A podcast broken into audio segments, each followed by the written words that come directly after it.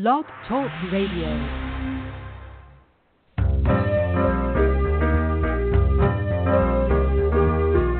You're listening to Starseed Radio Academy, empowering Starseed to better serve the planet.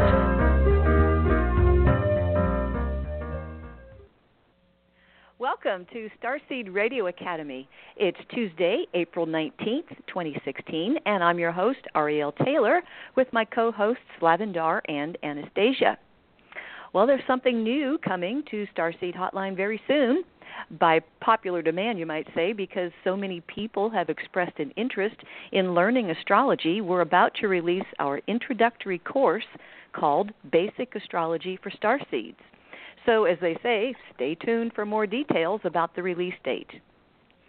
Our special guest this evening is Ellen Evert Hopman, an author and teacher of herbalism, and her latest book is Secret Medicines from Your Garden. Ellen is a professional member of the American Herbalists Guild and has presented at conferences and festivals throughout Ireland, Scotland, and England, as well as Canada and the U.S., on Druidism, herbal lore, tree lore, paganism, and magic. She holds a degree in mental health counseling and is a master herbalist who has appeared on numerous national radio and TV programs and was featured on A&E's documentary on Druidism. You can visit her website, which is Ellen E L L E N Evert E V E R T Hopman H O P M A N dot com. Ellen Evert Hopman dot com. At the top of the show, it's the Starseed News with Anastasia, bringing topics of interest to starseeds that you won't hear in the mainstream news. And we'd like to thank Fiona for hosting the switchboard this evening, and for any listeners that might have a question or comment for our guest. And if you would like to chat with like minded people, we have an online Starseed community at starseedhotline.ning.com. And we appreciate Tammy's dedication and help with our forum. You can download any show in our archives on iTunes or right from our Blog Talk Radio episode page just using the cloud with an arrow on it. And we'd appreciate your support of our show, and you can do that by clicking follow on our page here at Blog Talk, and you'll get our weekly show notices so you know what's coming up. The toll free number for StarseedHotline.com is 888 881 0881. The Stage 1 Starseed confirmations are based on Lavendar's discovery of star markings and your natal astrological chart. And the Stage 2 session is a one on one phone session available with Lavendar, Anastasia, or myself. Remote healing sessions for people and pets are also available with Tammy. If you have a birthday coming up, don't miss out on your 10 hours of power. You can find out when that happens by requesting your solar return timing. And then, if you want the stage two interpretation of that chart, please order at least two or three months ahead of time to make sure you get it in before your 10 hours happens because we do have a waiting list. So, first tonight, I would like to introduce Anastasia with her wonderful Starseed News. Good evening, Ariel. Hello, Anastasia. Hi. Good evening, Starseed listeners. It is great to be back beautiful springtime is upon us, and that is a joyful thing. Mm-hmm. Well, we have had a uh, warning that came from spaceweather.com on yesterday. They were anticipating a large coronal mass ejection that was going to hit Earth today, but they have canceled that CME. They said that it won't hit Earth after all, it's going to pass us. And that CME came from giant sunspot AR 2529. They say it unleashed a powerful M6.7 class solar flare just yesterday. Now, they say that this sunspot is leaving, which is interesting because yesterday they were talking about how it was erupting. So I wonder about that. Yesterday it was a big deal. Today they say it's leaving.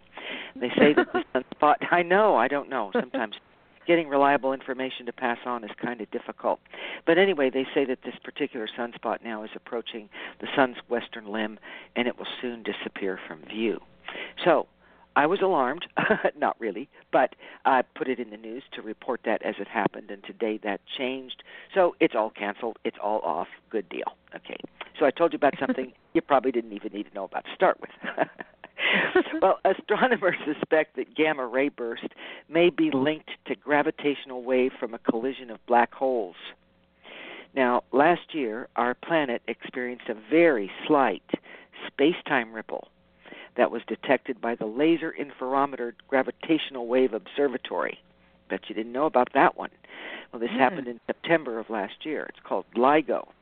Well, once they analyzed the signal, physicists have realized that these gravitational waves were caused by a black hole merger, and that black hole is about 1.3 billion light years away or so. Now, this was the first gravitational wave event, and it was dubbed with a long number. I won't even tell you what it is. But the observation, which was announced just this past February to global fanfare, according to the news, it confirmed that one of the last predictions of Einstein's 100 year old theory of general relativity, and it also shows us that black holes uh, of around 30 solar masses, black holes as big as 30 suns together, that they do exist and they may be more common than current theories anticipate. This detection is also the first tantalizing view of a type of astronomy, they say, that will in the future change the way that we see the universe. They are actually speculating that maybe the electromagnetic theory is not accurate, but that they are moving now to the gravitational wave theory. So we'll stay tuned to that and see what they come up with. But big black hole activity caused a space time ripple here on Earth makes me wonder what we were all doing on September 14th of last year. Hmm. If you keep a diary, you might check it. Might have seemed like a little bit of an odd day that day. I don't know. Well, we have discovered a huge galaxy orbiting our own Milky Way. It seemingly appeared out of nowhere. Now, this newly spotted dwarf galaxy, which has been named Crater 2, sits around mm, 400,000 light years away and it's already earned the title of the fourth largest known galaxy that circles our own. So, how does a galaxy that's a big, that big, stay hidden for so long? Well, they say that Crater 2 has always been there. It's been quietly circling, circling our own giant galaxy. But its stars are so diffuse that it's an incredibly dark place, and that it's been masked up until now by its brighter neighbors. In fact, it's one of the dimmest galaxies ever detected in the universe. They're calling this a very rare discovery. They say that uh, the Milky Way is orbited by 49 other galaxies that they know of. But this research suggests that perhaps there are dark galaxies, other than the one they've just discovered, inside our own cosmic neighborhood that are hidden because they're hard to see. So, hmm. now at a Washington State storage site, thousands of gallons of radioactive waste are estimated now to have leaked at this, uh, well, it's a Manhattan Project era nuclear storage tank in Washington state. And they said that it leaked 3,500 gallons of radioactive waste over this past weekend. That's triggered an alarm, of course, and causing some people to call it catastrophic. It sounds catastrophic. This expanded leak was first detected after an alarm went off at the Hanford Nuclear Reservation on Sunday, and on Monday, workers were preparing to pump the waste out of the area. This is according to AP. They were also trying to determine why the leak became worse. It's unclear exactly how much waste actually spilled out, but estimates place the amount, as I said, at about 3,500 gallons, according to the local newspaper. That's very unfortunate. Well, any of you got any overdue library books laying around? If so, you might want to take those books back. Hmm. A couple from Michigan faces not only some pretty stiff fines, but jail time over failing to return two library books, one of which is a classic by Dr. Seuss. And that comes in spite of their attempts, they say, to resolve the matter. It started like this a woman allowed her son to use her library card to check out the Hatful of Seuss collection last year. Her husband also faces charges after keeping the thriller called The Rome Prophecy for eight months, although he returned it in January after receiving a letter about the missing book. He took it back. Now the couple faces up to 93 days in jail and a $500 fine for the late library books. So ah. Better take those back, folks. Oh my God! It's really crazy. The world is all upside down. I'm telling you what. Well, you think that's bad? Check this one out. I guess the internet is in an uproar because a Georgia school has forced a mother to watch her five-year-old get spanked by the principal. Uh, there's a video online of this uh, of the principal paddling this five-year-old boy. Now, the mother claims that she was forced into approving this corporal punishment, or else she would have risked jail time. when this mother was told that her son had been misbehaving in school, she was given two options. He could be suspended for a day or he could receive a paddling. She chose a paddling because she said the school administrator said that there was nothing else, no other way possible that anything that they could do or that could be done for him was going to help him but to get paddled. She explained that the situation began when her five year old son tried to hit another child and he missed, but then he spit on somebody. Well, so that was when she was given the ultimatum that he needed a paddling. She filmed the administrators attempting to get him to assume the paddling position. You can hear the boy screaming and crying for his mother, who tells her, who tells him, "I'm not listening to you. I'm texting." The mother said that she gave in out of concern. In other words, she allowed the paddling because she claimed that she would end up in jail for truancy if she chose, chose to have the boy suspended. She claims to have been arrested previously after her son missed 18 days of school for a cancer scare. So, I, I tell you, there's oh. a lot of really distressing news out there about schools. This is just one of many, but I thought I'd pass that along. We need to know going on. Of course, you know, this is an internet video and this is her story, and we don't know the whole story, but nevertheless, I'm just saying. Well, any of you get Verizon phone service? Tens of thousands of Verizon workers take to the streets in the second week of a strike. Uh, they've gone over strike again, and they've done it over low wages and job insecurity. This involves some 40,000 Verizon workers across the East Coast who walked off their jobs and took to the streets due to a contract dispute just yesterday. The workers, of course, were chanting and whistling and you know doing all that strike stuff. They say the work stoppage started six days ago due to concerns over wage security and Verizon's decision to move jobs out of the United States to the Philippines, to Mexico, and to the Dominican Republic. Unions organized the protest, and Verizon says that employees from other departments across the United States were being sent to the East Coast to replace the striking workers. Well, this is fascinating. We are maybe one step closer to colonization in space, maybe. Researchers have succeeded to grow an embryo in space. As Chinese scientists are creeping, they say, a tiny bit closer to the future dream of humans colonizing and reproducing in space. They've succeeded, according to the Chinese Academy of Sciences, in developing an early stage mouse embryo aboard the SJ 10, which is a satellite that was launched into orbit on April 6th from the Satellite Launch Center in northwest China. Wow, they really, really developed that embryo fast. That's that's not that long ago, is it? This is only the 19th. Mm. Anyway, that's what they say. Well, I bet you all have heard about that uh, devastating earthquake in Japan that uh, just occurred a few days ago. Uh, 32 people were killed, 70,000 evacuated because Japan was hit by two powerful earthquakes and devastating landslides. Landslides. Uh, dozens of people were trapped in rubble in uh, southern Japan as the death toll rose. Uh, there were 200 aftershocks that hit following the initial uh, Thursday tremor of 6.5. Uh, then they had another 7.1, uh, 7.3, excuse me. And so there was a lot of damage uh, to homes, to property, and to people.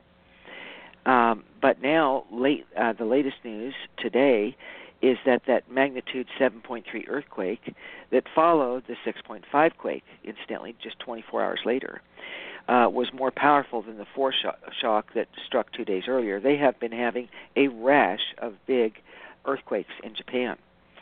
Um, they say that uh, they're concerned that the quake activities will spread to a major active fault that lies in that direction. They're worried about a large fault rupture. There are also concerns about volcanic activity in the wake of that quake, those earthquakes. Um, it is uh, in a uh, volcanic area, and uh, they're worried about the eruption. So, and it, by the way, uh, are we paying attention, really, any of us? Uh, there were three volcanoes that erupted simultaneously uh, just three days ago. There was, uh, let's see, which ones were they? They were Chile and uh, the United States, Mount Cleveland, Mount Cleveland, and in Colima, uh, Mexico.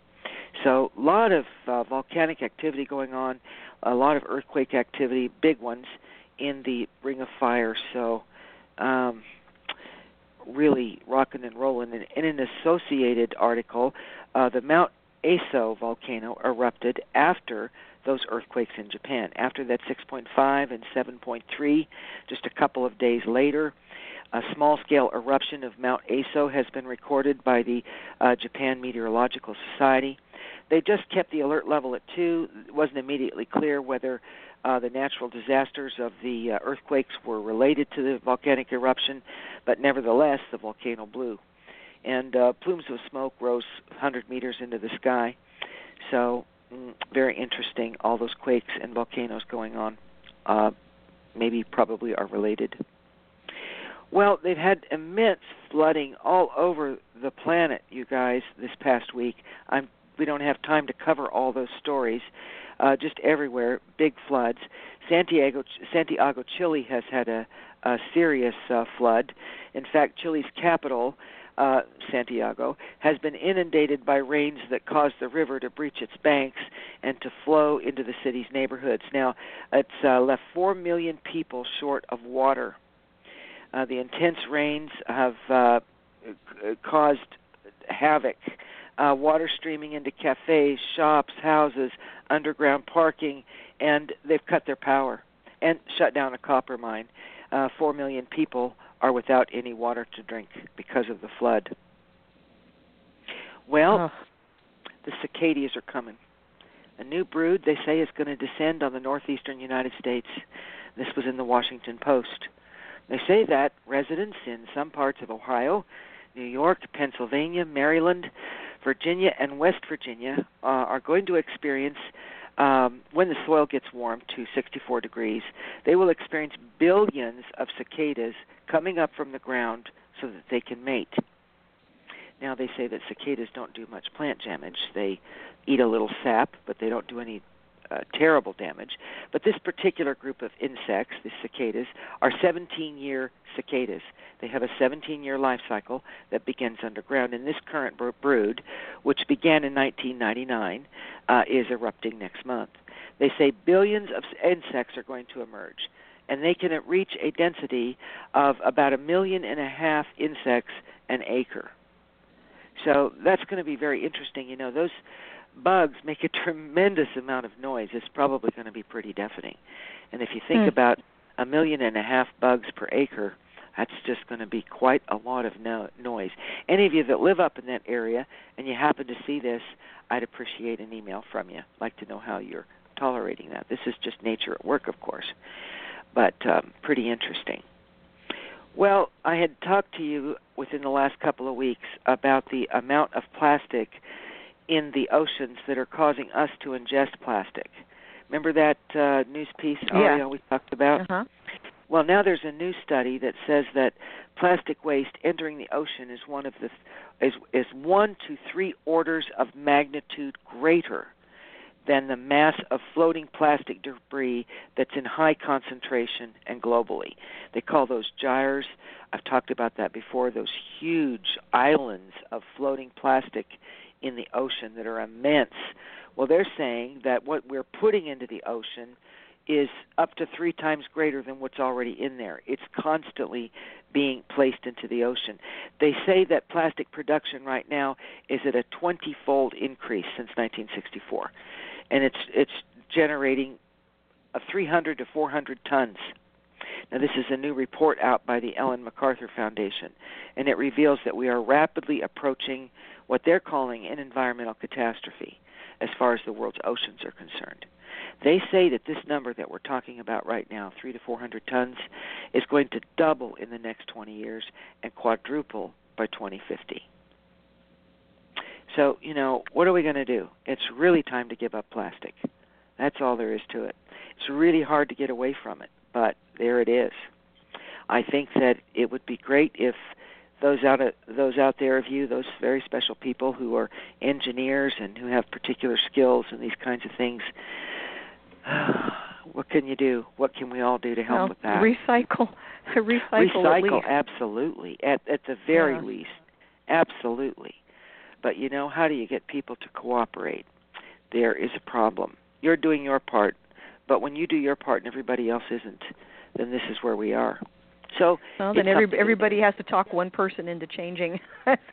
exactly right, Ariel. Exactly yeah. right. And and when we think that well, what I do doesn't matter, well, it does matter. It is changed one person at a time, mm-hmm.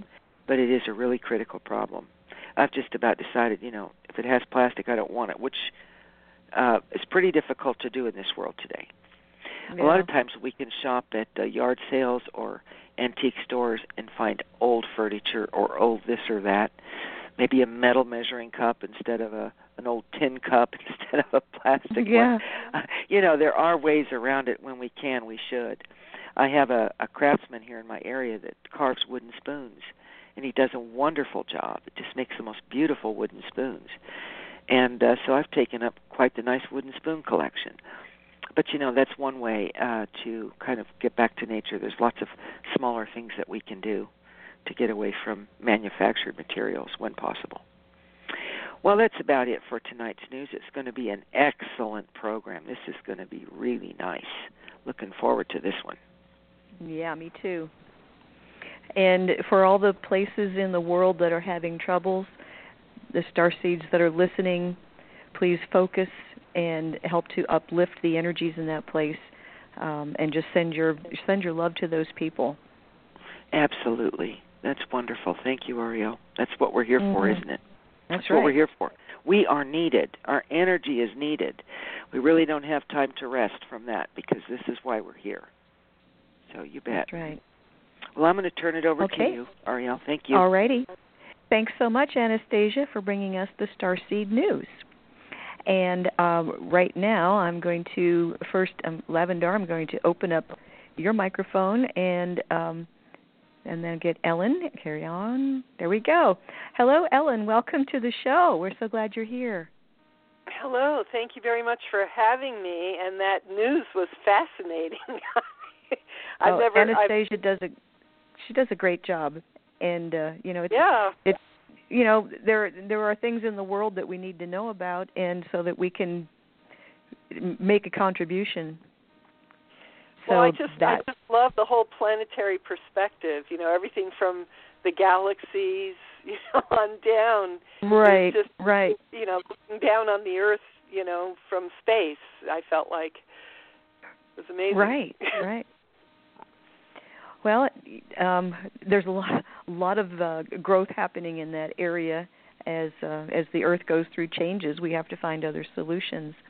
So I've got Lavendar on the line, and um, now Lavendar, you're kind of on pins and needles because you're about to get hit with a really bad storm.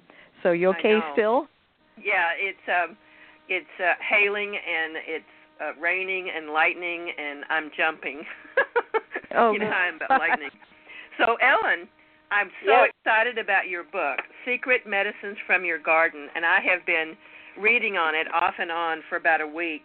And I must tell you, my favorite, favorite chapter is about astrology and herbs. And when I looked at the herbs that matches Sagittarius, I went, yes, I take all of those. So congratulations, girl, on this book. It's wonderful. Well, thank you. Um, yes, back on Earth here. um, Thank you very much. Yes. So tell us a little about about yourself and when did you decide to be an herbalist? Well, the, I have a whole chapter uh, in the book about how that happened because it was really a, a mystical experience that I had. Um, but I'll try to make it short. I basically I was an art history major um, and I was sent to Rome on a scholarship, which I never asked for. They just gave it to me, and they said you're going to study Renaissance art, and I didn't even want to study Renaissance art, but the, they sent me. They paid for everything. Um, this was Temple University in Philadelphia, and um, I first I was in Rome and I was studying in libraries and writing my thesis. And then I said, "Gee, I want to go to Assisi and look at the frescoes uh, of Giotto. The, he's a very famous uh, painter." And so I went to Assisi, took the train, and um, went to the cathedral and saw these frescoes. And the frescoes had a lot of gold leaf on them, and I knew enough about. Well, they, the frescoes were about the life of Saint Francis, because um, he's the most famous citizen, I guess, of Assisi, and I knew enough about St. Francis to know that gold leaf didn't really fit, you know, with him. He was really into simplicity and poverty and so on. So um I I walked up to this monk. I saw this monk in Franciscan robes and I walked up to him and I said, "Gee, I'd really like to learn more about the life of St. Francis." Um about how he really lived, you know, not the way it's shown in these paintings. So the the priest looked at me and he said, "Go to San Masseo." And I said, "What is San Masseo?" And he said, "Don't ask any questions, just go." And he pointed down the road, so off I went. And it was down at the bottom of the hill. There was a little wooden sign. It said San Masseo. So um I followed the sign, and there was this little muddy track through the bushes, and it it opened up into this really medieval farm community. Uh, all the buildings were stone, and there were young people on the grass just sitting there. And they looked at me and they said, "Oh, have you come here to live?" And I said, "I don't know. what is this place?" And it, it ended up that it was a Franciscan community. And uh, there were two sheep folds, one for the women and one for the men. Uh, straw mattresses, cold water, no hot water at all um, the bread was baked uh, in a stone oven, and animals were allowed to wander wherever they wanted. So you had chickens and ducks wandering in and out of the buildings, including the dining room, the kitchen, everywhere. Um, and uh, two days a week, Wednesday and Sunday, you were supposed to fast and then go wandering in the wilderness. That's how they put it, or wandering in the desert and that meant just taking off with no thought in your mind, just seeing where your feet would take you, you know, and fasting. So I took off one day and um I was fasting and I kept walking and I ended up on top of this mountain called Mount Subasio, which is a mountain where St. Francis used to hang out. And it's above the tree line, so there were no trees up there and I was on top of this mountain, and there was nothing there but grass and one little tiny pine tree. And all of a sudden, this huge storm came with thunder, lightning, and snow. And there I was up there all by myself. And then I did something really dumb, which was I wrapped myself around that little tiny tree uh, because it was the only living thing up there other than the grass. And the storm passed very quickly and i came back down the hill with snow on my shoulders singing at the top of my lungs. And i got down to the bottom of the hill and there's this little romanesque chapel made out of stone that st francis built with his own hands which is across the street from san damiano which is where st clare used to live anyway, so I went in there. I was all by myself. I was very dark in there. I went in, I sat down, and all of a sudden I heard a voice. And the voice said, um, Everything you've been doing up until now has been for status and intellect and to please your parents. You're supposed to be working with plants. And somehow I knew that it was true. I knew it was absolutely correct. And I just thought, oh, yeah, that's right. You know, here I've been studying art history. I was supposed to be an art history professor. Uh, I was supposed to, you know, write my thesis. You know, this is that was the plan. And so I just mentally threw out everything and um, came back to the States, sold my possessions, went to Findhorn in Scotland, which was the first New Age community on the planet, I believe anyway, uh, did some study there, came back, studied with William LeSassier, my teacher in New York, and then uh, began teaching and writing, and I've been doing that ever since. All right, what a story! I love it. So, what region of the country are you in, and what and what kind of herbs grow in your area? Well, I live in New England, and um, I. Are you in Texas? I'm in Oklahoma. Oklahoma. Okay. Yeah, I'm in New England, and um, what's happening right now is the daffodils are just starting to come up, and the dandelions are. I live on top of a, a mountain, but at the base of the mountain, the dandelions are out. Up here where I am, they haven't even come out yet. Um, and we had snow just a couple of weeks ago, so it's been a very strange spring. But um, I live in an oak forest, so there's a lot of oak trees. There's white pine. There are birches, um, hemlock. This area was hemlock forest originally. Um, you know, the, uh, I mean, there's a lot of the usual things that you would expect: dandelions, plantain, yarrow, St. John's wort. You know, right you know now the, thing that uh, I love about this book is you didn't. Uh, you didn't well, how am I going to say this? Okay, the pictures in here are just awesome. They're they're printed so beautifully. I mean, there there's several colors and and it must have really cost you a lot to have this kind of production in a book. But it's so beautiful and people will keep it forever because it's so classic.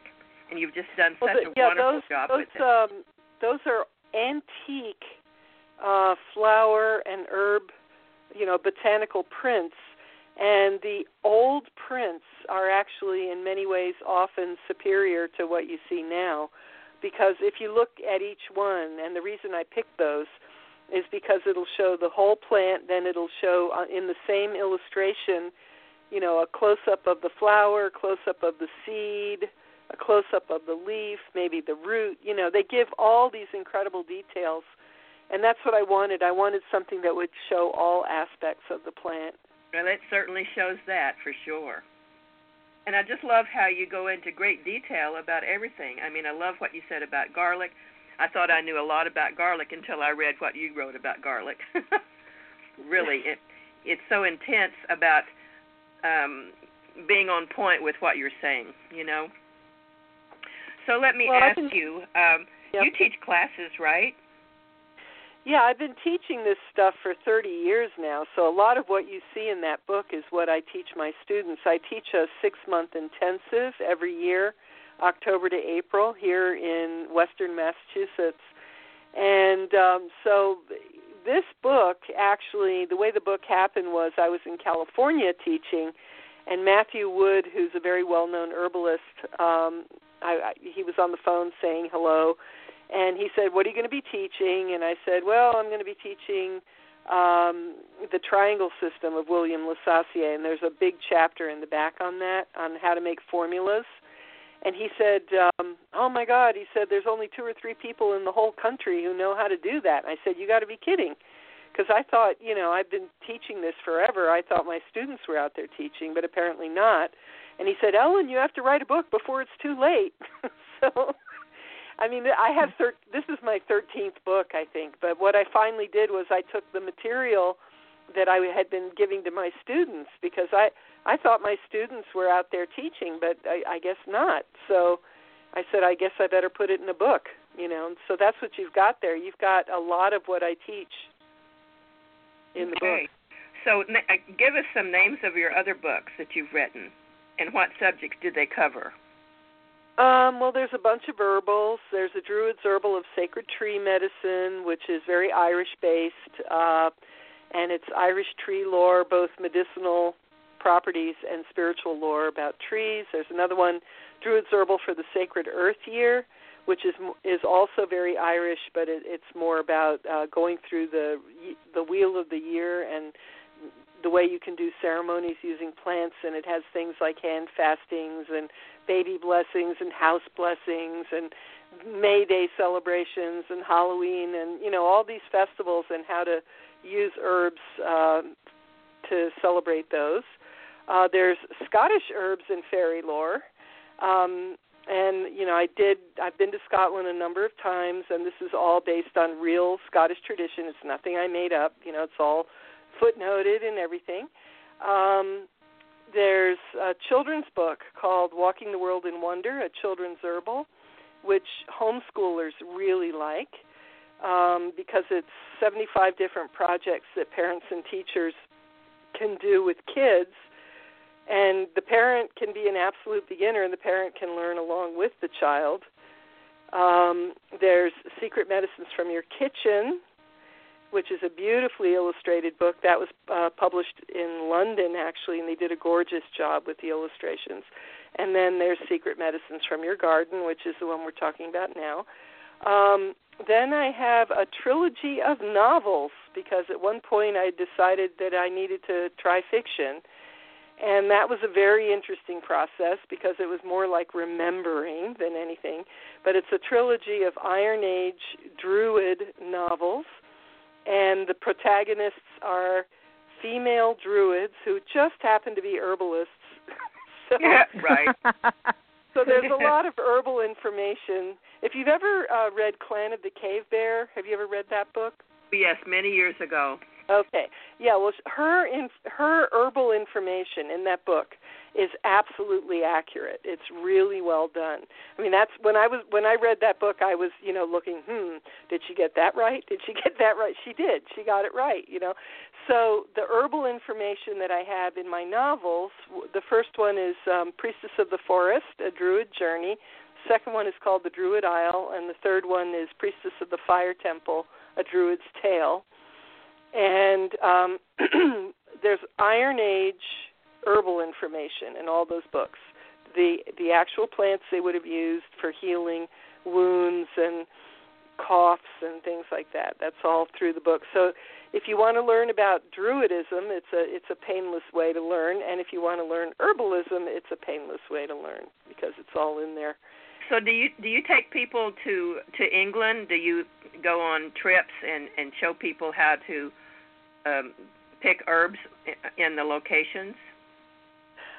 Um, well, I've done that in the past, and what I did, I wasn't uh, focusing on herbalism on those trips. Uh, when I when I go to Ireland or Scotland or England, what I like to do is visit the ancient sites. I'm most interested in things that are 500 AD or older.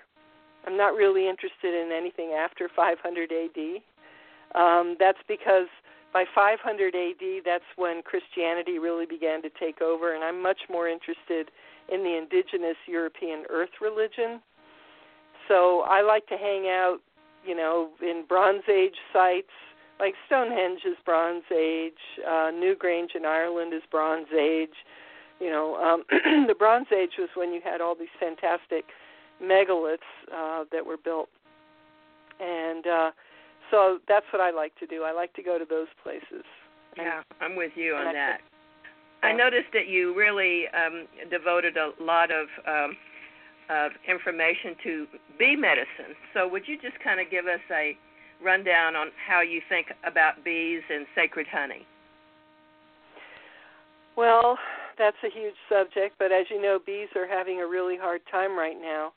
Um, it's interesting. There's an old Welsh saying: "The day the bees stop humming, the world will end." And that was an old Welsh saying, and I think people um, people thought, "Oh, that would never happen," you know.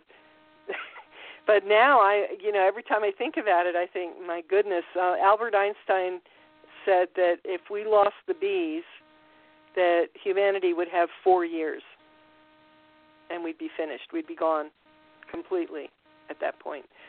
So um, we really have to honor the bees. And in the book, I talk about ancient Egyptian medicine. Um, honey and wine were the two basic uh, medicinal substances that the Egyptians used, and then they would add different herbs uh, to make incense. You could make uh you could use the same herbal mixture and if it was dry it became incense that you burned. If it was wet uh you would drink it as a tea or uh if it was moist you could roll it into pellets you know. But honey and wine were very much the base and then they would add frankincense or myrrh and lots of other things. So i i have recipes in there.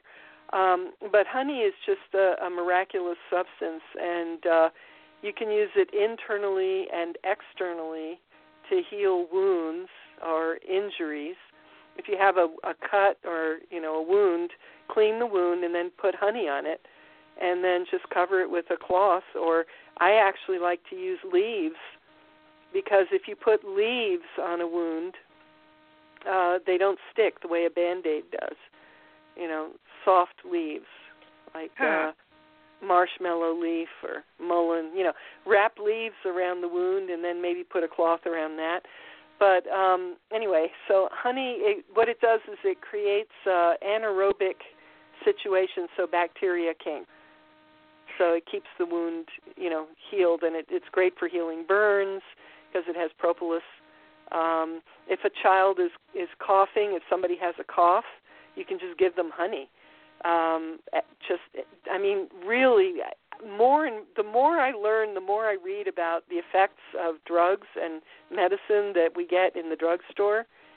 The more I just wish people. I hate to say it. I'm gonna I'm gonna get in trouble with the pharmaceutical industry, but that stuff is so dangerous. You know, it's really it's it's really hard on on our bodies. Our bodies are not designed for it. They don't know the body doesn't know what to do with it. You know, and that's why I wrote the book Secret Medicines from Your Kitchen because you already have things in the kitchen. Apples, potatoes, honey, oil, you know, you have things already that you can use and you don't have to go to the drugstore and buy stuff and um, 70% of illness can be taken care of at home if you just know what to do. You know, salt.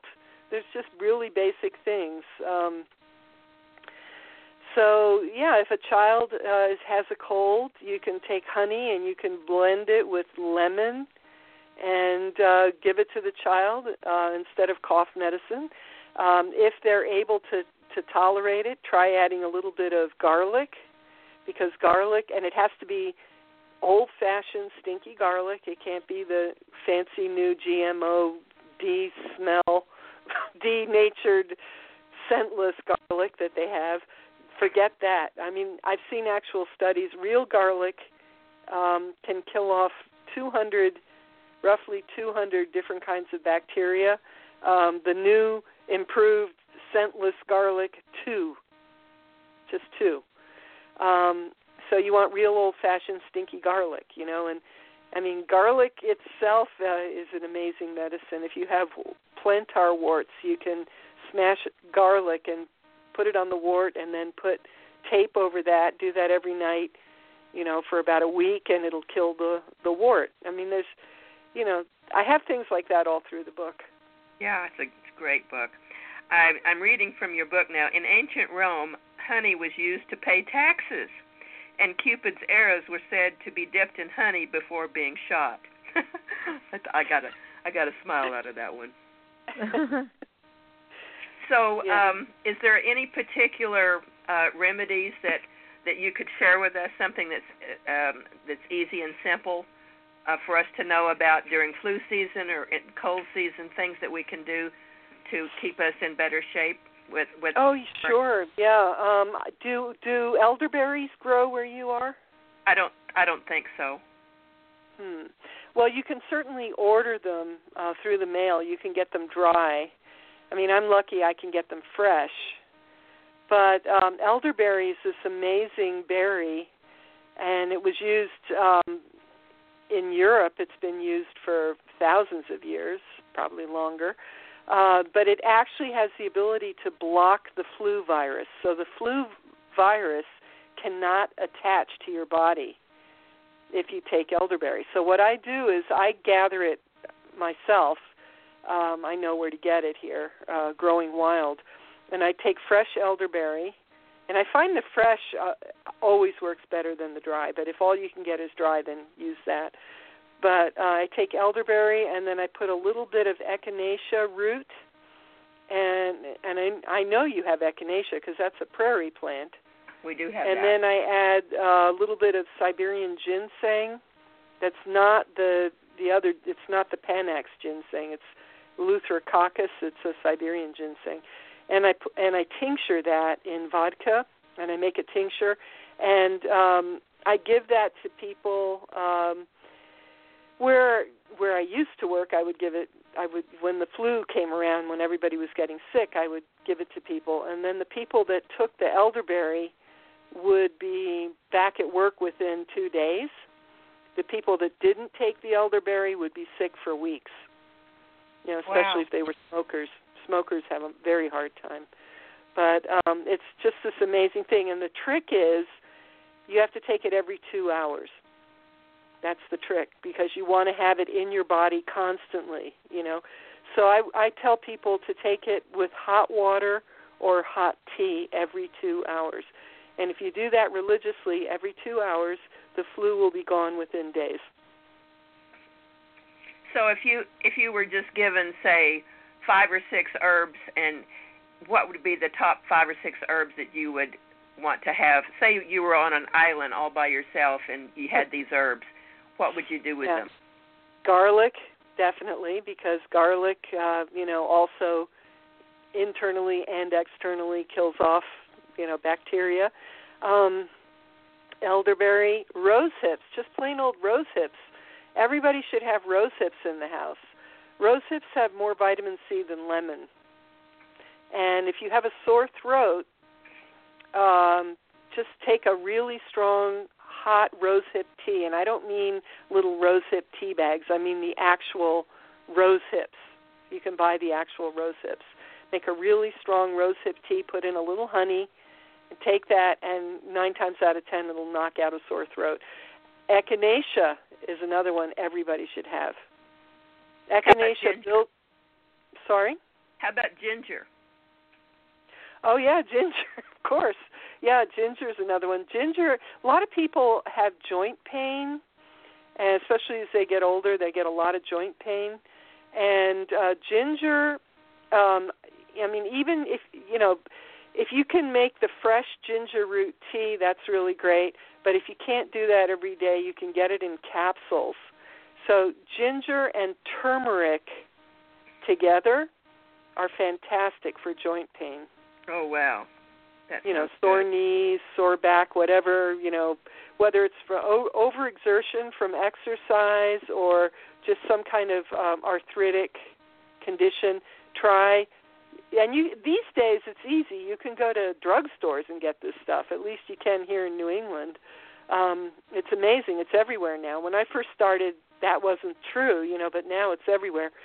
So, two capsules of um, of turmeric twice a day, two capsules of ginseng twice a day. I mean, not ginseng, um, of uh, ginger, and that's for an adult. But um, you know, if you have any kind of uh, arthritic joint pain, I, that's what I would do. Um, why don't you tell us a little bit about how you work with trees spiritually? I know that that, that a lot of people that listen to our show are very into trees, and we've had lots of, of emails from people that w- want us to talk about trees and the language of trees. So, if, so if you could just share with us what you have learned about working with trees. Well, again, that's a big subject. I have a whole book. It's called The Druid's Herbal of Sacred Tree Medicine, as I mentioned. And if people want to learn in depth about trees, um, please look at that. But, um, I mean, what I did when I wrote that book, I well, I started with the ancient Irish Ogham alphabet. It's called the Ogham alphabet. It's the alphabet that they had before the missionaries got there because the missionaries brought Latin. You know, they were Christian missionaries. And um, before that, the Ogham, O G H A M alphabet, uh, it wasn't A, B, C, D, E, F, G, it's tree names. So the letters are Rowan, which is mountain ash, you know, willow, oak, uh, you know, those are the names, birch, those are the letters. Um, so what I did was I I took that alphabet and I wrote the whole book around the tree alphabet. And so, say it was birch. When I was writing the birch chapter, I read the the ancient stories about birch, um, the poetry. I I had the the birch medicine, and then I would spend time with a birch tree, and I would just sit next to it. I would meditate with it and I did that with each of the trees. And you know, it just everything just came together, and the tree really would express itself. And I that I do workshops about this. I do a whole weekend workshop. In fact, I'm doing one in July in New Hampshire, and I'm getting ready to do one uh, in Massachusetts. And last year I did it in California. Uh, what I do is I take people out in nature and I teach them an ancient druid tree meditation uh, where basically you use all your senses and you um, you commune with the tree. You become one with the tree, and people get messages. They get pictures. Uh, some people hear things. Some people see things. Um, you know, but you can communicate with them. I always say that people are the trees that walk around, and trees are the people that stand still. Oh, that's good. like that. Yeah, it's good. So, how can people um, contact you for these workshops? Well, the best thing would be just to go to my website, which is www.ellen E L L E N Evert E V as in Victor E R T Hopman H O P as in Paul M A N dot com. Um, and I have a monthly blog, and each month I list uh, the workshops that are coming up. Um, and you can also see all my books there. Uh, you can order my books anywhere, you know, Amazon, BarnesandNoble.com, whatever, the, you know, bookstores, independent bookstores. There, the books are everywhere. But if you order a book from me, you get a signed copy with a personal note. Oh, that's great. Now, do you also sell tinctures and herbs? Do you sell product? Um, well, I do have uh, tree elixirs. Um, they're not for internal use; they're more for spiritual use. I would say ritual use, um, and that's on the website. You can see that. I sell salves, tree salves, but I sell those mostly locally. They're not really on the website, um, mainly because they're in glass jars and they don't travel that well. So half the time if I mail them to people, one will arrive broken, you know. So, but if people are really interested in a tree salve, they can write to me. Yeah. Okay. Great.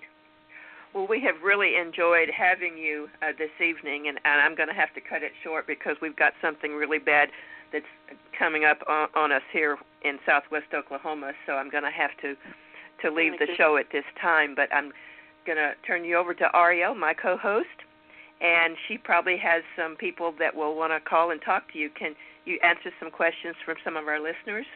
Oh, sure. Thank you, and you stay safe. Okay, thank you, honey. Okay, bye bye. Okay, bye. Okay. Bye bye.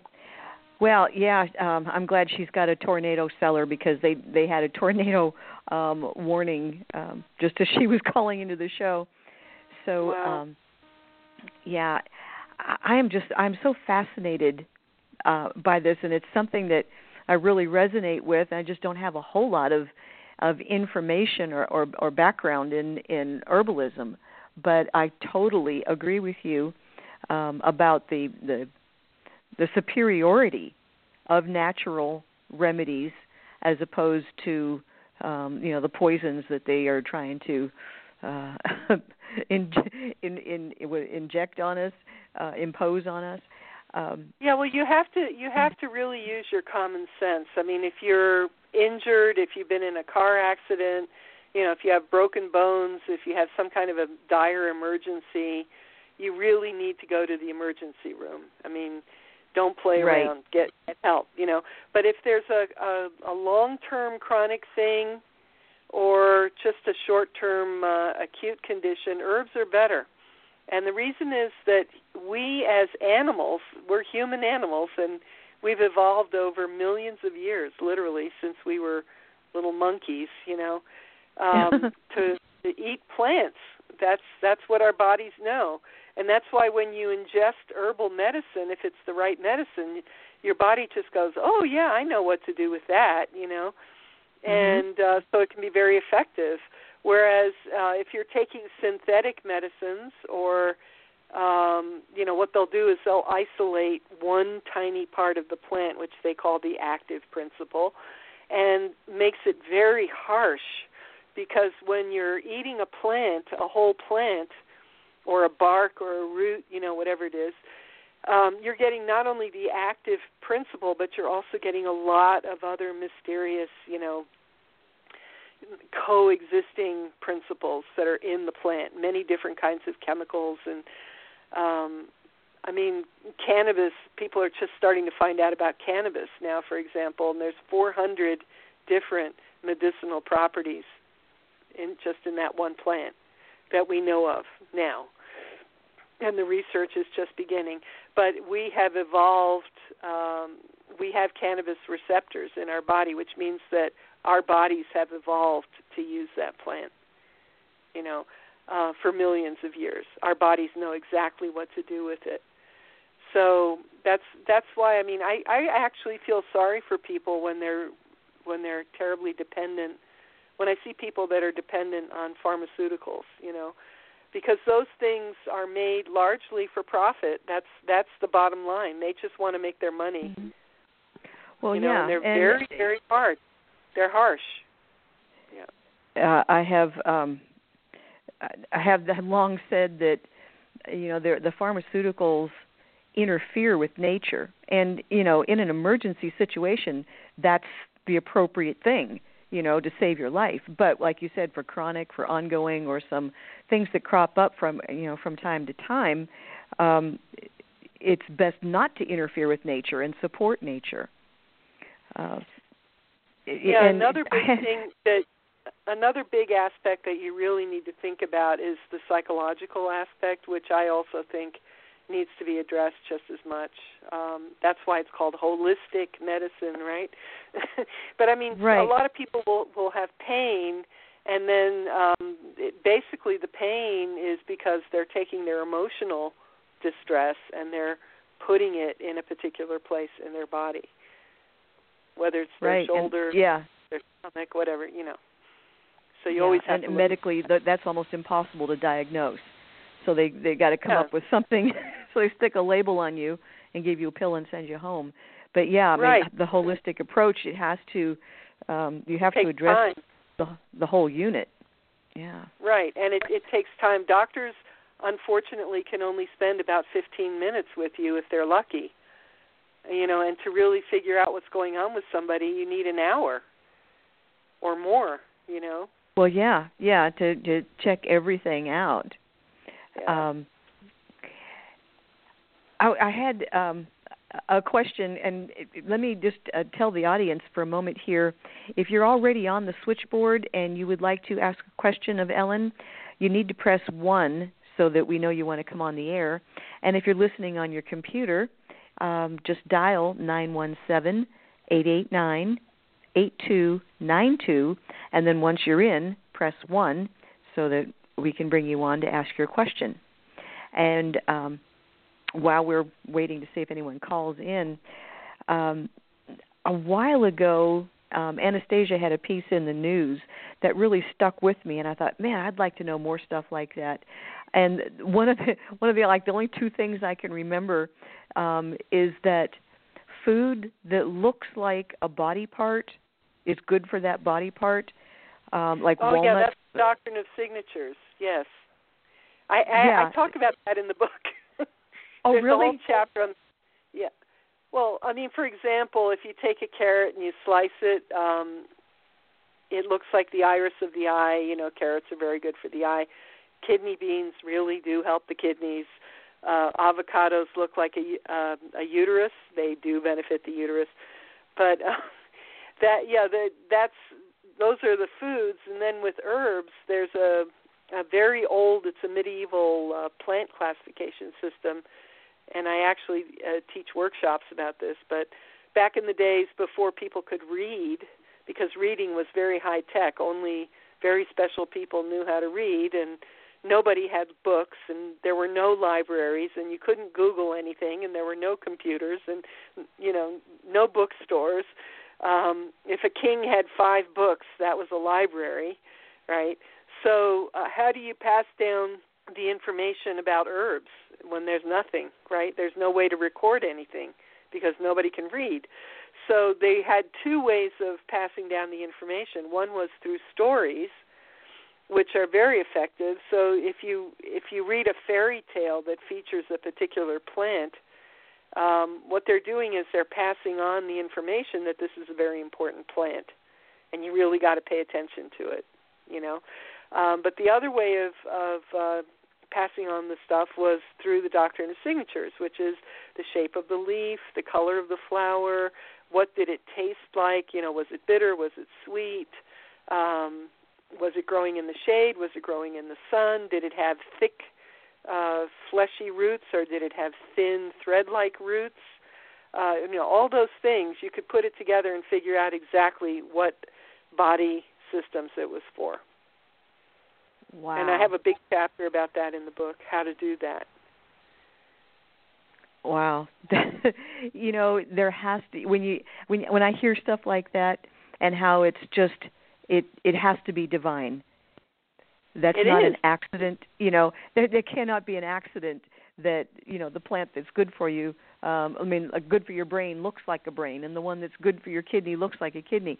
I mean, how um, how well, how don't forget we're all well related. You know, we're all we're all descended from blue green algae. The plants are related to us. The trees are Well- related to us. We're, we're all related. You know, so we're not that different. You know, things that you true. can put, you can take tree sap, like from a pine tree, and put it on a human wound, and it will disinfect the wound. You can also take tree sap and put it on a tree that's been wounded, and that will heal the wound and keep it from getting infected. You know, chlorophyll Wow. looks exactly on the molecular level, chlorophyll and hemoglobin are identical. So you can give somebody a transfusion, um, you can put green chlorophyll in green juice in somebody's body, either through an enema or have them swallow it, or I imagine you could put it in their veins. I don't know about that, but I've certainly seen uh, green enemas and so on. If somebody uh, has lost a lot of blood, and the body will interpret it as blood. It takes it right in without having to digest it because the molecule on the outside of hemoglobin is is identical to chlorophyll. wow. And it's just one Wow. little tiny atom in the center that's different, but uh, the outside is the same. You can take seaweed and you can put that on a burn, on a human burn or a human wound, and the body will think it's skin. It will interpret it as skin. So if somebody has a really bad third degree burn and you're near the ocean and there's nothing else, just slap some seaweed on there and the body will think it's skin. You know, I mean we're we're all related. Oh well, we've been we've been uh, standing on that platform since the day one here at the radio show and the interconnectedness of all living things. Um, and I, I'm, you know, thinking, and listening to you talk, I'm thinking about um, a meeting I had with my naturopath at one point, and um, I think a friend of mine had poison ivy, and she said, "Well, the cure for poison ivy is always growing right by the poison ivy." and I can't remember anything else about that. Does that sound familiar? Or do am I mi- misquoting Yeah, her? that's jewelweed. It's called jewelweed. Jewel weed. Um, you can you can take jewelweed and you can rub it on your legs, and then um, that will prevent you from getting the poison ivy to begin with. You can take a bath after you have poison ivy. If, when you're itching, you can make a bath of the jewelweed, and you can take that um, to to help stop the itch. But I mean, I'll tell you a story. You know, this is this really is true. This this really happened, and this will make you think. You know how there's a Lyme disease epidemic happening right now, uh huh. and the yeah, the epicenter of Lyme disease is Lyme, Connecticut. That's why it's called Lyme disease. Now, Lyme disease has been around for thousands of years, but um, there's suddenly we had this intense epidemic, and there's all kinds of theories about why, which I'm not going to go into. But anyway, so Lyme disease shows up, and it's it starts in Lyme, Connecticut. At the same time that the Lyme disease shows up, this weird invasive plant called Japanese knotweed shows up in the same area. So as the Lyme expands, you know, you think of it as a like a like a an archery uh like rings, you know, the rings get wider and wider and the Lyme is marching on. the Japanese knotweed follows. And now everybody in New England is furious because this Japanese knotweed is everywhere, along with the Lyme. Well, guess what's the best cure for Lyme that we have?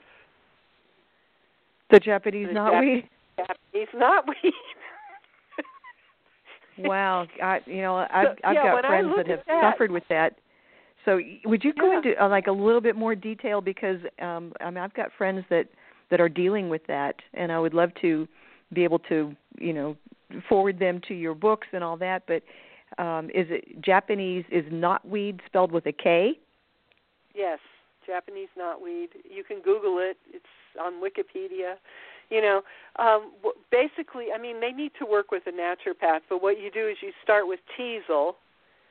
There's an herb called teasel, which I'm pretty sure grows in the prairies where you are. But anyway, the teasel you you take that into your body, and that forces the the spirochetes out because you know they they hide like they hide in your inner ear, they hide in your brain. I mean, they find all kinds of weird, exotic places to hide. So even if you take antibiotics, it doesn't always work because the antibiotics can't even reach these things. So you take the teasel first, and that teases out the uh, spirochetes. They emerge, and then you take the Japanese knotweed on top of that. Stephen Buhner has a book about this about and he's he's the great expert B U H N E R Buhner. Um, but I I urge people to look up his book on Lyme disease. I forget exactly what it's called right now. But um, anyway, so then you take the knotweed, and the knotweed kills off the spirochetes. But I mean, there's a, there's a lot of different ways to do this. If honestly, if I had Lyme, the way I would do it is I would start with the antibiotics. I would take that first, and then I would take the teasel to to tease out anything that was left, and then I would take the uh, Japanese knotweed to kill off whatever was left. But again, everybody's different, and you have to work with a naturopath or a doctor. I'm not giving out medical advice here. Right, I'm just saying right, what right. I would do based based on my understanding. That's what I would do to myself.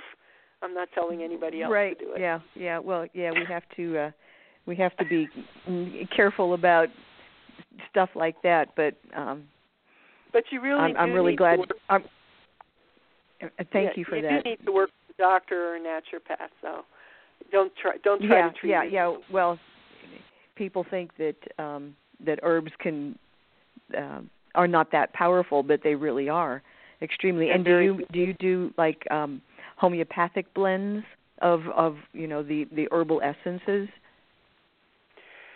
Yes, I studied homeopathy and I also studied flower essence counseling. And homeopathy is just the higher octave of herbalism. If you look at the, I mean, just look at the herbal indications for echinacea and then look at the homeopathic indications for echinacea. They're identical. Right. So homeopathy is just a, an extremely dilute and shaken and pounded, that's called succussion, version of herbs. But the interesting thing about homeopathy is then they also get into minerals, they get into poisons, you know, like arsenic, mercury, lead, sulfur, you know, all these things. Um, but the herbal indications are exactly the same. Oh well, know, I've I've been blessed to have um an extremely uh talented uh naturopath and I've learned a lot from her. And one of the one of the um handy helpful tips that she gave me is like if you you know if you've got a cold or a cough or something like that, you just you put take a piece of ginger in a in a um like a jar, glass jar, and like every hour you just go shake it, shake it, shake it, shake it and and you're actually making a homeopathic thing and you just sip on on the ginger water. And boy it works i mean it worked better than codeine for stopping a a a, a cough. Well, that's very was- interesting. I never heard of doing that, but it makes a lot of sense because the way that Hahnemann Hahnemann was the um, he was a, a German pharmacist back in the day when pharmacists and doctors were basically the same thing, living in America, and uh, he used to visit people. He did house calls, and he used to put his herbal tinctures in the saddlebags of the horse. And you know he'd go cloppity cloppity cloppity cloppity to go to the person's house, and he also had herbal tinctures sitting on jars on shelves in his uh, store that people would buy. Well, what he figured out, what he noticed was the tinctures that were in the saddlebags that were getting shaken up and down, up and down, up and down, worked faster and better than the ones that were just sitting on the shelf. And that's where he got Ah. the idea for succussion, for shaking and pounding um, the tinctures. And then wow, the- that's the reason- fascinating. Yeah, the reason he did the dilution was that back in those days everybody was being treated with mercury, which is a lot like chemotherapy today. Um, you know, if it didn't kill you, you you were cured. And mercury is poison. So your hair would fall out, your teeth would fall out, you would sweat uncontrollably, you would pee, you would poop, you know. and if you survived all that, um, you were cured, you know. So so he looked at that and he said, "Wait a minute." He said, "If this much mercury it cures somebody, I wonder what would happen if I gave them half as much." And then he said, "I wonder what would happen if I did gave them a quarter as much, or I wonder what would happen if I gave them an eighth as much." You know, he had a very methodical German mind, you know, and um Mhm. he kept track of all this and then so he put those two things together, the idea of making something incredibly dilute uh, mixed with the idea of pounding and shaking. And that's how we got homeopathy, the way we know it today. Wow. I mean, I've I've been I've used homeopathy for you know, 25 years or more um with great success, I might say. And we actually have a caller that wants to uh talk to you. So, um Okay. if you're uh, ready for that, I can bring Yep. Lynn on the air. Okay, just let me get the mic open. Hey Lynn, welcome to the show. You are on the air with Ellen. Thank you very much. Yes, I'm here. Can you hear me? Yes, I can hear you. Okay. You have a question? Well, first, well, I I just have more of a comment. I just want to thank you. I am absolutely fascinated by your work, and I actually raise bees. Oh, good for you. Yes, so I have wonderful honey. And is there anything that you would suggest just as a daily use?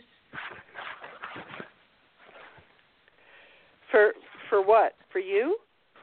yeah just just as a yeah i i really i i have all this honey and i have a i have a little puppy that has some um allergy and so i've been giving it to him just a a little tiny bit every day and it seems to have really helped and Well, I just wondered yeah. if there was a solution that you use, or if there do you dilute it with anything? Is there any um, anything you would suggest? Well, you know, the the whole principle is raw local honey from your area. If somebody has allergies, um, that's one of the best things you can do is just to eat raw local honey from your area.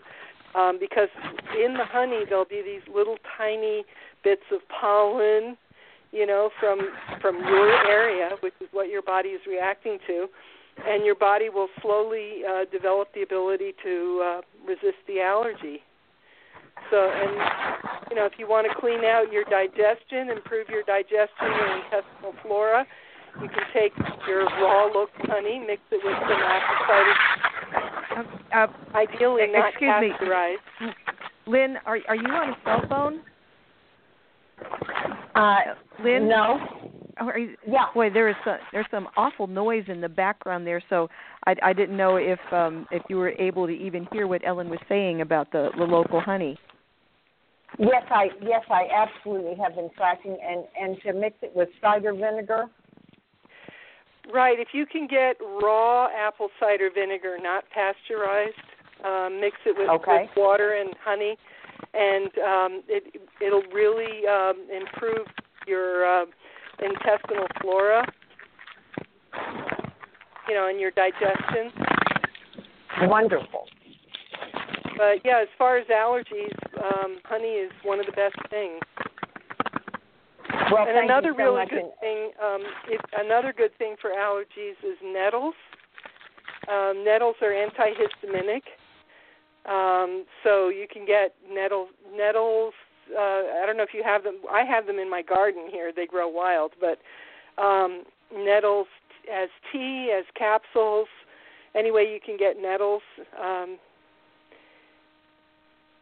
stops the allergic response. Oh. They they are they are available, and I apologize if there's um, you know if there's interference. I'm also in Oklahoma, and we are having some weather, so Oh, I've heard. I oh, apologize. okay. yes. So that yeah, that explains it. It it almost I mean it sounded like it sounded like someone was uh, I don't know making popcorn or something. Um, so, well, um, Lynn, thanks so much for calling in and uh, batten well, down thank the hatches you, and, there. and I, you bet, and thank you, and and this has been most interesting. Thank you. Thank you for calling. Okay, bye bye. Boy. Yeah, boy, I thought she was in a windstorm on a cell phone there, but yeah, it's just the uh, the lines. It's a wonder that um, that she can that she even got through because she she doesn't live too far from uh, Lavendar. So we have um, Elaine coming up next with a question. So let me get the mic open. Hello, Elaine. How are you doing? Hi, Ariel. I'm fine. Good. Well, you're on the air with Ellen, so you can go ahead and ask your question. Yes, I had three questions for Ellen, and she already answered one about the Lyme disease.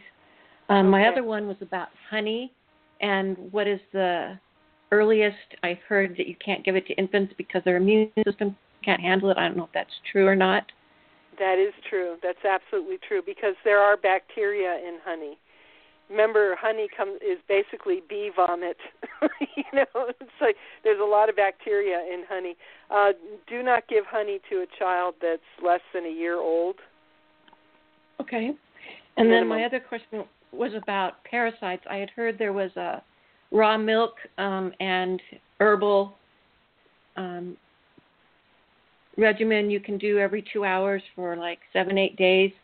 You take um, unpasteurized raw milk and you add um, like wormwood, papaya, fruit, pumpkin seed, black walnut hull, clove bud, combination of that, and into the milk, and you drink only milk every two hours, the raw milk with that in it, and it draws out the parasites and the things that are in the organs and um, tissues, so that it will be they will be killed because they like the milk, and then they are are killed by the the herbs and the tincture that you put in the milk. So um, I didn't know if you'd heard of that or had any I, comments. I have not heard of that one. Um, uh, one that I like is just pumpkin seeds, uh, raw pumpkin seed, which you soak overnight, and then put it in the blender and make a milk, like pumpkin milk, and take that while you're fasting. And it just goes through you, and it cleans out worms and things like that. But be very careful. I mean, I don't, I, I don't know you. I have no idea what's going on, but sometimes people think they have parasites and it may not be parasites it may be other things going on um we had one really sad case somebody who lived in my area who uh went to South America this was years ago and she decided she had parasites. So she kept treating herself for parasites and uh, lo and behold she actually had uh, stage 4 colon cancer. And she, oh, I, she didn't go to a you're doctor. saying. you know she had decided she had parasites without going to a doctor and by the time she went to the doctor it was too late. So you know. Well, these these were confirmed by laboratory, and the actual regimen worked. Only oh okay taking at least Great. six six glasses of eight ounces each, and, and not any other food, but just that a day for like seven days. So it took about five that's days great. for them to show up, but they they were dead. Good. Wow. Wow. Yeah, it's just Yeah. amazing. Yeah, there's there's so many um it's so many things that there's so much to learn about it, but thanks for bringing that up. And it's good to hear from you. yeah Thanks, thank and- Uh, Okay. I'd be very interested I look forward to ordering learn one about of your books. Okay, Bye, yeah, yeah, you're both talking at the same time. So, Elaine, you can order Ellen's book. And Ellen, what did you just say? Well, I be I would love to hear more of if I mean if there if you could contact me through my website elleneverthopman.com, I would love to read about that regime that you mentioned with the milk. Okay, it was um, Uh, originally from a Native American woman in New Mexico that um, had uh, several women do this milk fast with the herbs in it, and that's how I found out about it. And then I looked online and found other people that had done it. Interesting. So I well, I will contact you. yeah. Great. Thank you very much. Great. But but uh, this this brings up another point, which is one of the first things that I teach my students when when they start with me is we are not doctors, and we really um, need to go to a doctor to find out what we have. Uh, you know, you cannot diagnose yourself. I mean, unless it's something that you've had many, many times, and so you know it backwards and forwards. But if something happens and it's a new thing and you've never had it before, really you need to get a diagnosis because otherwise, how do you know what herbs to take? You know, and doctors uh, can do the blood tests and um, you know they can tell you exactly what's going on. Usually, not always, but uh, yeah, it's yeah, important. Well, yeah, that's a, that's a really really good point. And I mean, modern um, allopathic medicine diagnosis is, I mean, really what they've got down pretty good, um, as long as it's something that they've seen before. But yeah, always you know find out what they say it is, and then you can approach it um, in in a way that you'd like, but always with the help of some kind of health professional. Right. So that's Well, I know that's good advice to- there. Ariel, Mhm. What? I I just wanted to make a comment that if you go to normal um, allopathic medical doctors for labs, they'll they can do a stool test, but it will come back negative. So unless you go to one that you can that is specifically, you know, looks for that, a lot of times they'll say, "Oh no, you don't have parasites," when you actually do, and a lot of times it's because they aren't actively shedding or, you know, in the specimen. So there's right, a life right. cycle. All right, thank you. Okay. Thank you so much for calling, Elaine. Bye bye. Bye. Bye. So, um, yeah, you know, my naturopath does electrodermal testing for diagnosis, and boy, oh boy, it's it, it's really um, fascinating and uh, beyond accurate. Uh, Mm. So we are we're going to talk to um, I, I think it's either Joanne or Joan. So let me find out first. Hang on. Hello, is it Joan or Joanne? Hi, it's Joanne. Hello, Joanne. Well, you are on the air with Ellen, so go ahead and um, ask your question. Thank you. Um, my question is um, Are there any herbs that are specifically protective against uh, electromagnetic frequency sensitivities? Goodness, herbs. I don't. Th- I don't know. Um, there are homeopathic remedies. Uh, for example, phosphorus is one that comes to mind. Have you ever looked into that? Uh, I haven't heard of that one. No, that's interesting. Well, uh, do you do you like hot things or cold things usually? Uh, as far as food or Yeah. um, hot, yeah, warm or hot, yeah. What about how do you feel about ice? Um, not too good. Really?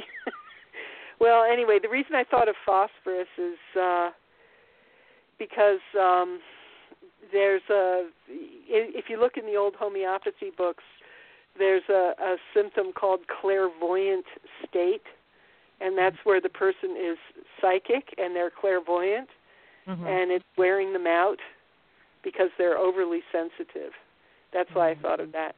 But um, you might want to look into homeopathy because homeopathy is is better for the um, say nervous system, emotional, psychological end of things. Herbalism is more uh, body oriented, I would say, more physical, You know.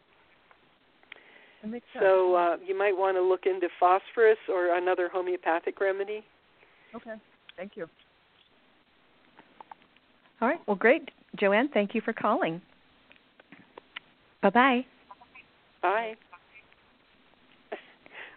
Okay. I hope that was a satisfying answer, but um, that's Well- what came. To Yeah, well, you know what? The the first thing that I thought is that um, because um, well, artificial electromagnetic frequencies from cell phones and computers and all that, um, that's a relatively new thing, and nature may not have developed something um, to counteract that like it would for you know a cold or a, or, or something else.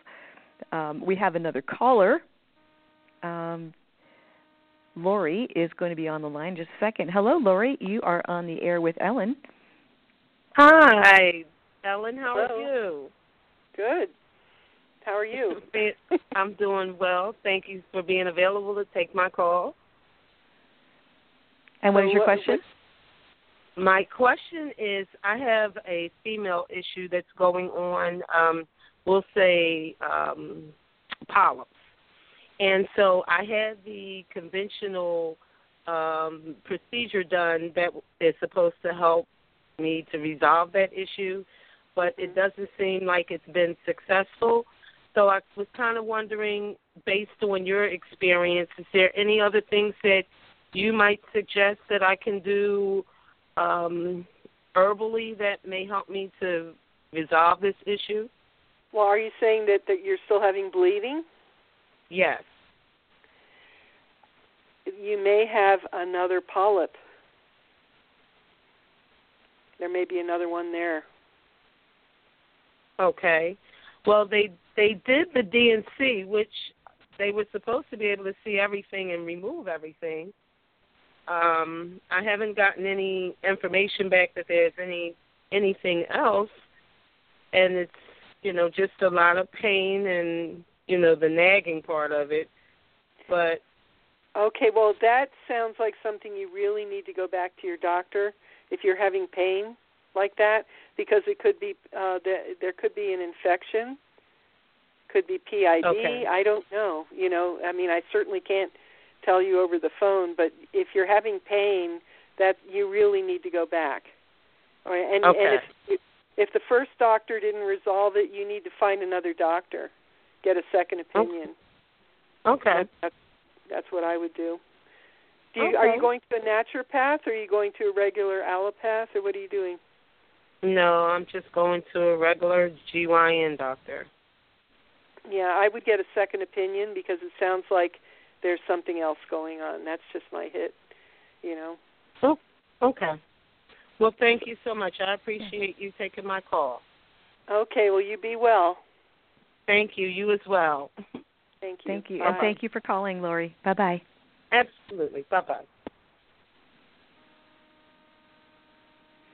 Yeah, you know, getting a second opinion and and also, I mean, working with both, you know, um western and and natural um I've, I mean, I've done that w- at a few times when I had to actually go to a medical doctor, and my naturopath gave me the support to, Mhm. you know, to to get Sure. through what he was needing to do. So, um, I, I think, you know, it's not a bad idea to have the best of both worlds.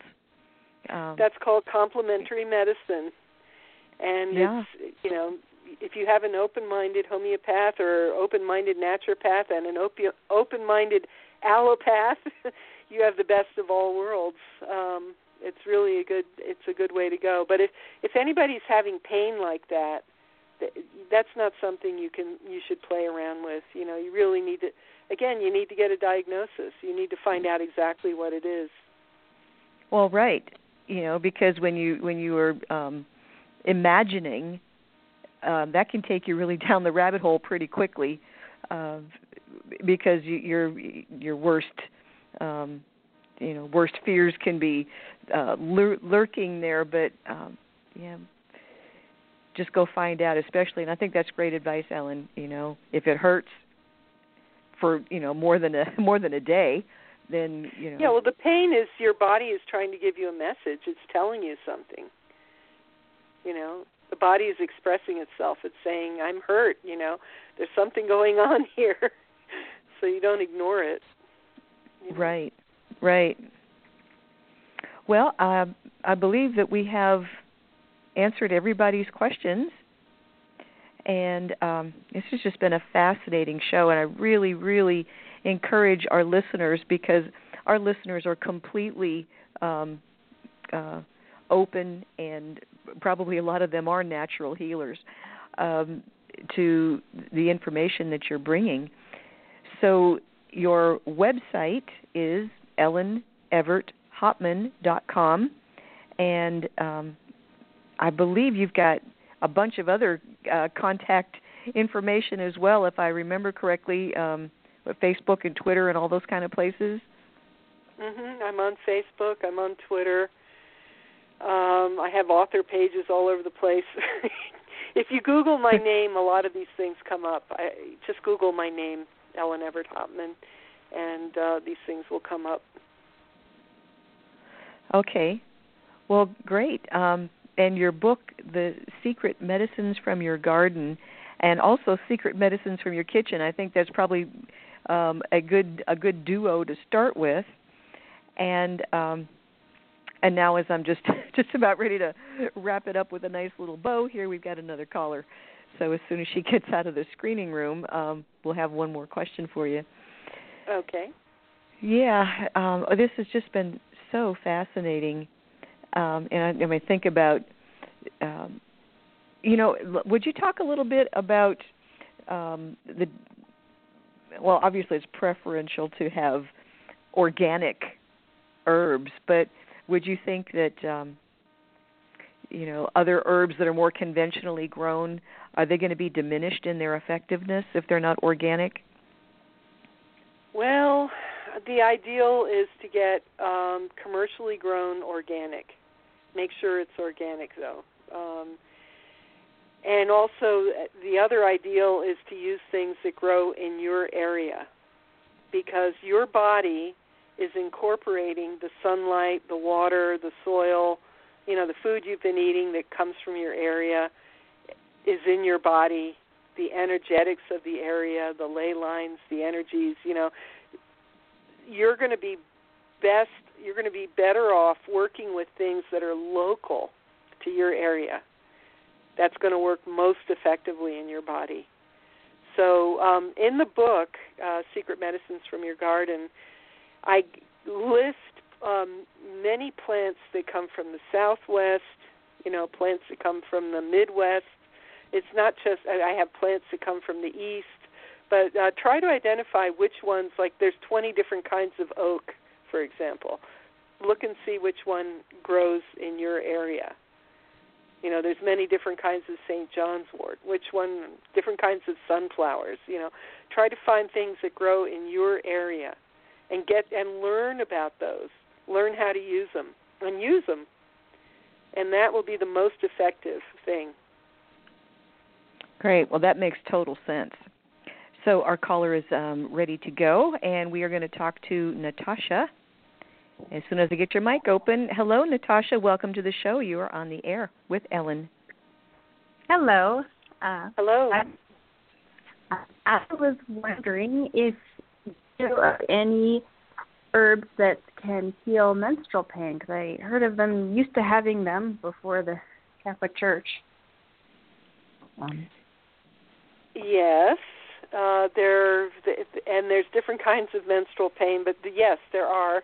Mugwort, artemisia is is one. Uh, there's motherwort, uh, blue cohosh you know, um, again, it all depends on what's going on. Is there a psychological component or not? Uh, but you also need to look at your diet. Um, too much salt, too much red meat is going to make cramps worse. Too much sugar, you know. Yeah, there's a lot of cramping. I'm a vegetarian, so I've always had okay. cramps. Well, um, like I said, the mugwort is wonderful, especially for people that get PMS, uh, artemisia, and um, I mean, they're depending on exactly what's going on. Uh, do you eat a lot of salt, like uh, tamari or sea salt, things like that?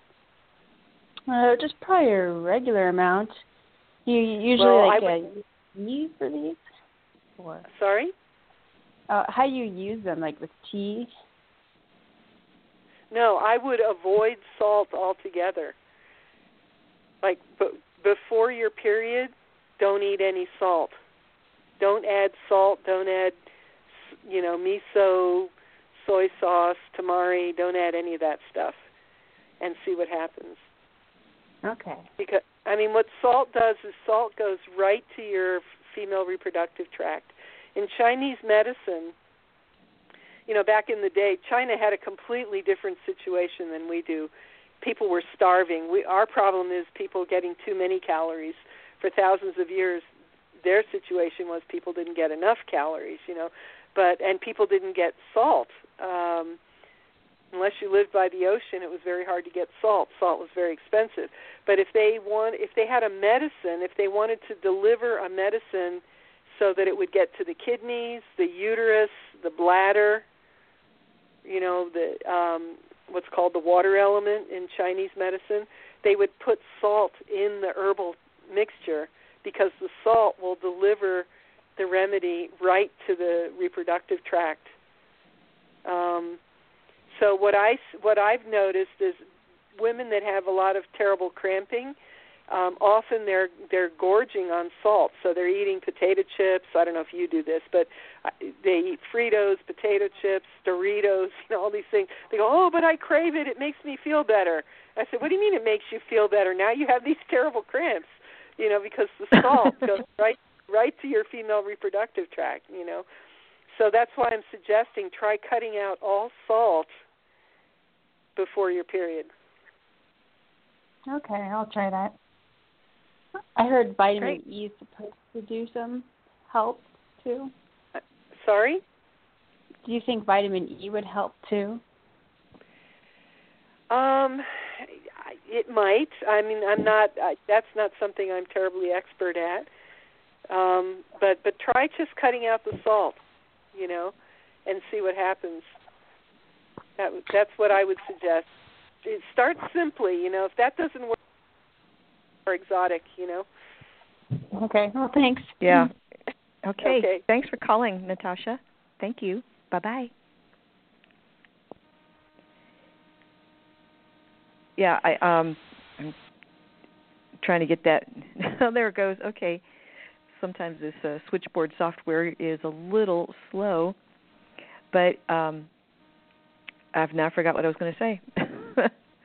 oh, oh, I was going to say um when yeah, when you try when you're trying things out like you said just try simply one thing because if you Well, just if you throw a bunch of stuff often- at Yeah, food is often the first thing. Look at what you're eating. You know, simple stuff. Are you sleeping enough? Are you getting exercise? What are you eating? you know, those are Right. that's like the most obvious thing, and then you kind of go from there. Mhm. Yeah, but when when when- I mean, as far as like trying a remedy, um, you know, I would try one thing at a time so you know what's working and what's not working. Exactly. You know. Right, exactly. Yeah, there's no point trying five different things at once because then you have no idea what worked and you have no idea what to follow it up with. I mean, you might get And- relief, but then if it happens again, you don't know what you're doing, you know, so. Right, right. And I, I thought I heard you say blue cohosh. I've only ever heard Yeah, of black. There's black cohosh, there's blue cohosh, they're two different plants. Oh. Black cohosh but is very good for uh, menopausal uh, women uh, who are kind of depressed, who have lower back pain, uh, who are kind of in a bad mood. I've also seen it with people who smoked a lot of pot, who had dark circles around their eyes. There's just it's called black cohosh, but what's really interesting is kind of on a psychic level, the people that need it, it's like they're walking around with a little black cloud over their head. it's hard to uh-huh. explain. I mean, I mm-hmm. literally I I can't say that I see a black cloud, but I can feel that they have a black cloud over their head. And it's called black cohosh. huh. Exhausted And- menopausal achy females and and pot smokers who had de- depleted their adrenal glands, who had dark circles under their eyes. You know, that's black cohosh. And uh, blue cohosh is very interesting. It relaxes the uterus, and it's also used um, to prepare the uterus for childbirth. So it's taken in the last five weeks of pregnancy, never before that. Um, Interesting. Yeah. Well, gosh, this is like an encyclopedia show. I'm learning so much. I really, really appreciate your sharing your time and energy with our audience and with us. And uh, I think we have taken all of the callers now. So um, once again, I just want to repeat: um, your books are everywhere. They, you, anyone can Google your name, Ellen, E L L E N, Evert, E V like Victor, E R T like Thomas, and then Hopman, H O P like Paul, M A N dot com. And your books are everywhere. You've got, did you say, 13 or 14 books? I think it's up to 13 now. I yeah, wow. well, good for you. But there's another. I just you. want to mention quickly. There's another book that came out about two weeks ago. Uh, it's called The Legacy of Druids. So if anybody's interested in Druids or Druidism, um, I went to England and uh, Canada, and I communicated with Druids all over England, the, all over the United States, Canada, Scotland, and I interviewed them. And um, ma- there's many different kinds of Druids, many flavors of Druids. And if you're interested in Druidism, it's probably the most comprehensive book that's out there. And it's called The Legacy Excellent. of Druids. Yeah. Conversations with Druid leaders from Britain, the U- USA, and Canada. And that literally came out about two weeks ago. And wow. It's out. Well, So- great, great. And that's also Yeah. available on your website? Well, On we encourage website, everyone. Yeah, Amazon, Barnes and Noble, wherever, you know. Yeah, yeah, but if they buy it from you, they get an autograph. That's right. That's very special, you know. yeah. yeah. Well, this is wonderful, Ellen, and I thank you so much for sharing your time and your vast knowledge with us. And we do hope that um, you know, it seems like you're going to have more books coming out. Do let us know, and and we'd love to have you come back on the show and talk about the new things in your life when they happen. All right. Well, thank you very much, and um, I'm glad that you're safe and the storms aren't too bad where you are, right? Well, no, I'm in Georgia, so um, oh, you're in it's Georgia. A, yeah, it's a beautiful spring evening here. Oh, Uh, good. We're spread out. We're spread out all over the place. Anastasia's in Kentucky, and um, Lavendar's in Oklahoma. So Wow. that's the the beauty of the internet and uh, internet radio. So uh, we. I'm in New I lucked out tonight. I got blue skies and and well, not anymore. It's dark, but Yeah. had good weather today. So, yeah, um, I'm going to have to call and check on Lavendar and make sure she's uh, not having to be down in the storm cellar. so, uh, thank you so much, Ellen, for Well, joining thank us. Thank you so much for inviting me. You are quite welcome, and you're welcome to come back anytime. Thank okay, you. you're so welcome. So, with that, Bye-bye. everyone, bye bye. Um, we want to thank you for listening, and we encourage you to take a look at Ellen's work. There's all kinds of wonderful information there, and we will be back next week. So until then, take care of yourselves, and we will talk to you later. Bye bye. You've been listening to Starseed Radio Academy. Visit our website at www.starseedhotline.com.